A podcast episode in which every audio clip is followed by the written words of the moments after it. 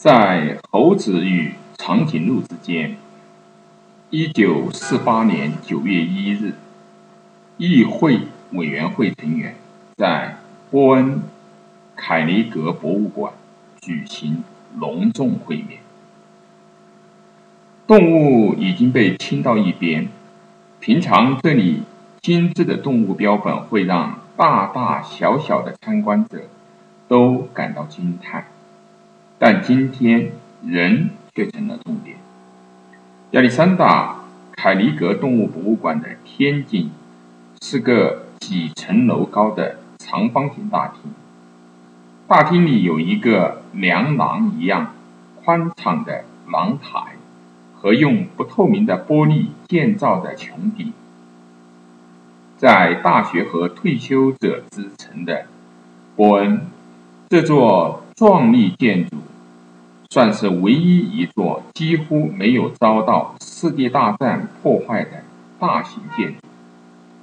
这座建筑的框架正是普鲁士的代表风格，而普鲁士这个国家则在不久前被战胜国从历史上抹去。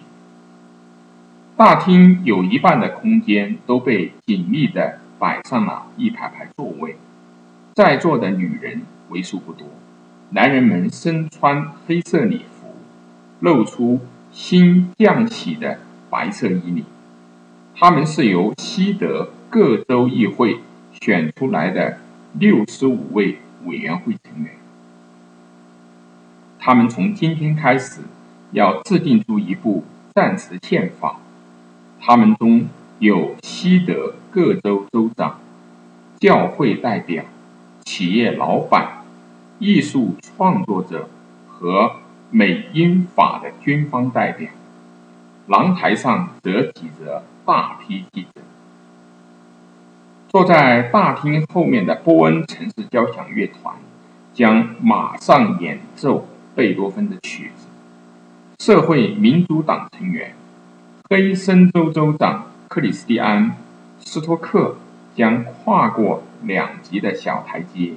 登上位于大厅中央、用鲜花装饰的讲台，并要向聚在这里的基督教民主党人、社会民主党人、自由党人、共产党人、各主教、剧院经理、将军们以及猴子、长颈鹿、雕、秃鹫、蛇和兔子们宣布。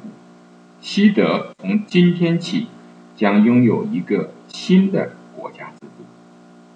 动物学家、探险家和狂热的战利品收集者亚历山大·凯尼格在一九四零年去世。这位富有的人是饭堂商人的后代。他一生有两件事是他无法想到的：第一，仅仅在他去世十年后，他的故乡波恩就成了一片断壁残垣中仅剩的几处还算完好的城市。第二，建国这等大事竟偏偏在这里举行。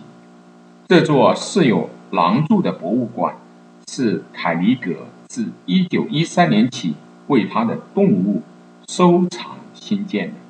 位于波恩南部的别墅区，紧靠哥德斯堡后面的街道。即便人们并非全心全意，并且还有很多的保留意见，但这至少拉开了国家建立的序幕。只有英美法占领区的代表坐在这座动物博物馆内，在苏战区，人们也正在紧锣密鼓的筹建。第二个社会主义德国，不幸的是，西柏林就处在双方对峙的前线。自六月二十四日起，红军就封锁了通往西柏林的通道，西柏林基本上完全依赖飞机空投获得供给。一九四五年五月，德军投降之后。之前的德国反战政治家进行了激烈的探讨，讨论这个被打败的战争发动者要何去何从。德国人当时太关注眼前之事，没有考虑过国家的未来。人们之前还在柏林的体育馆为约瑟夫·戈培尔欢呼，觉得即便是最彻底的军全民战争也是一个好主意。如今却关心自己的生存多于政治，并且或许还会对军队要暂时接管这个国家而窃喜。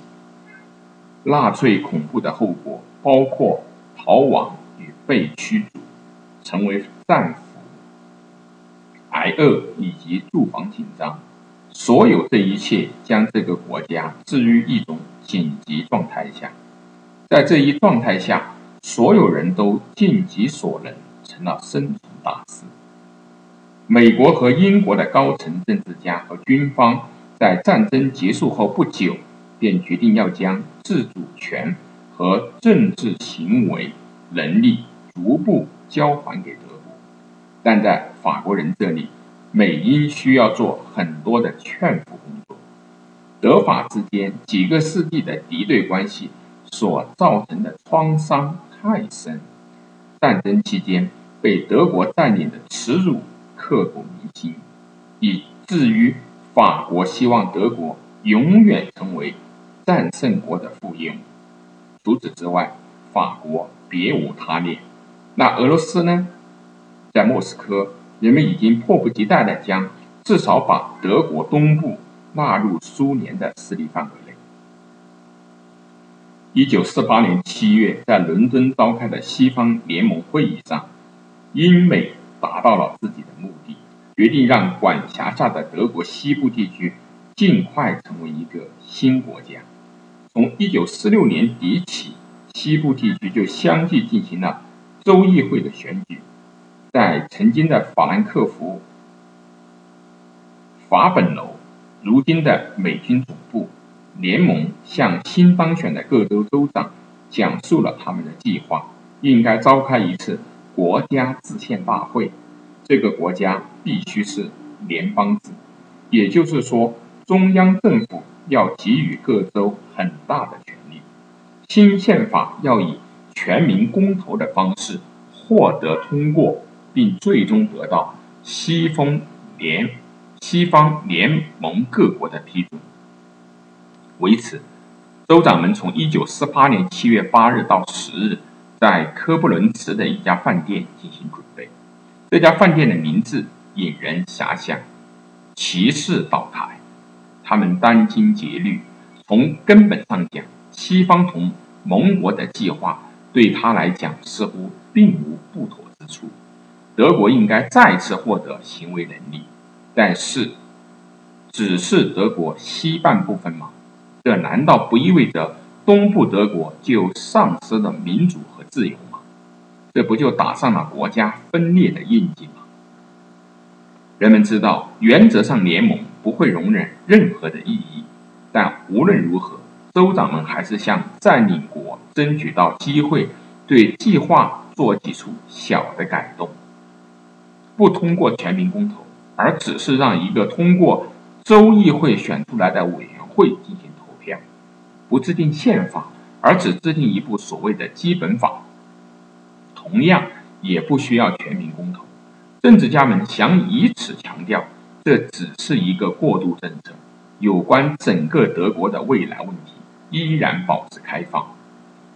在专家委员会与海伦西姆湖岛完成了。必要的准备工作后，这个议会委员会的成员最终在波恩的凯尼格博物馆会面，并且于当天在教育科学院，也就是后来的联邦大厦开始讨论。